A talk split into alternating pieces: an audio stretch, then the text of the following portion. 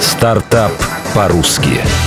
Карманный проектор для детей или мультикубик. Зера Черешнева. Диафильмы были хорошей традицией советского детства, но новое поколение мало что о них знает. Фильмоскопы в магазинах техники почти не продают. Михаил Бухольцев придумал, как возобновить семейные просмотры и удовлетворить при этом требования современных детей к гаджетам. Последние пару лет он привозил из командировок в Китай карманные проекторы, изучал их устройство, а когда собралась целая коллекция, решился на создание гибрида маленького проектора и фильмоскопа. Европа. Нашел инвесторов, заинтересованных в производстве детской продукции, и компанию, готовую сделать тестовую партию. Во время обучения в Сколково Михаил собрал команду, и в феврале 2015-го они вывели мультикубик на рынок.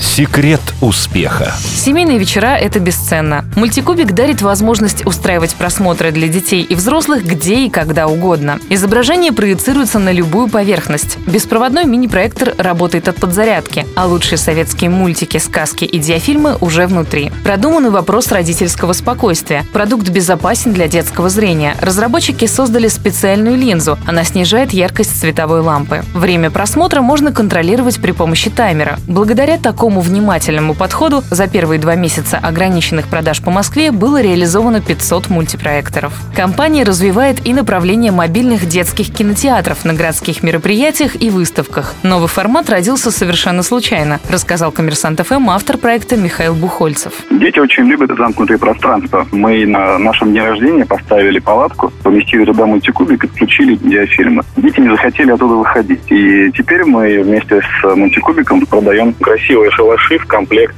к нашему мини-кинотеатру. Цифры. Первое вложение 500 тысяч долларов. Оборот за первые несколько месяцев продаж составил 8 миллионов рублей. Рекомендованная цена продукта на рынке 15 тысяч рублей. Стартап по-русски.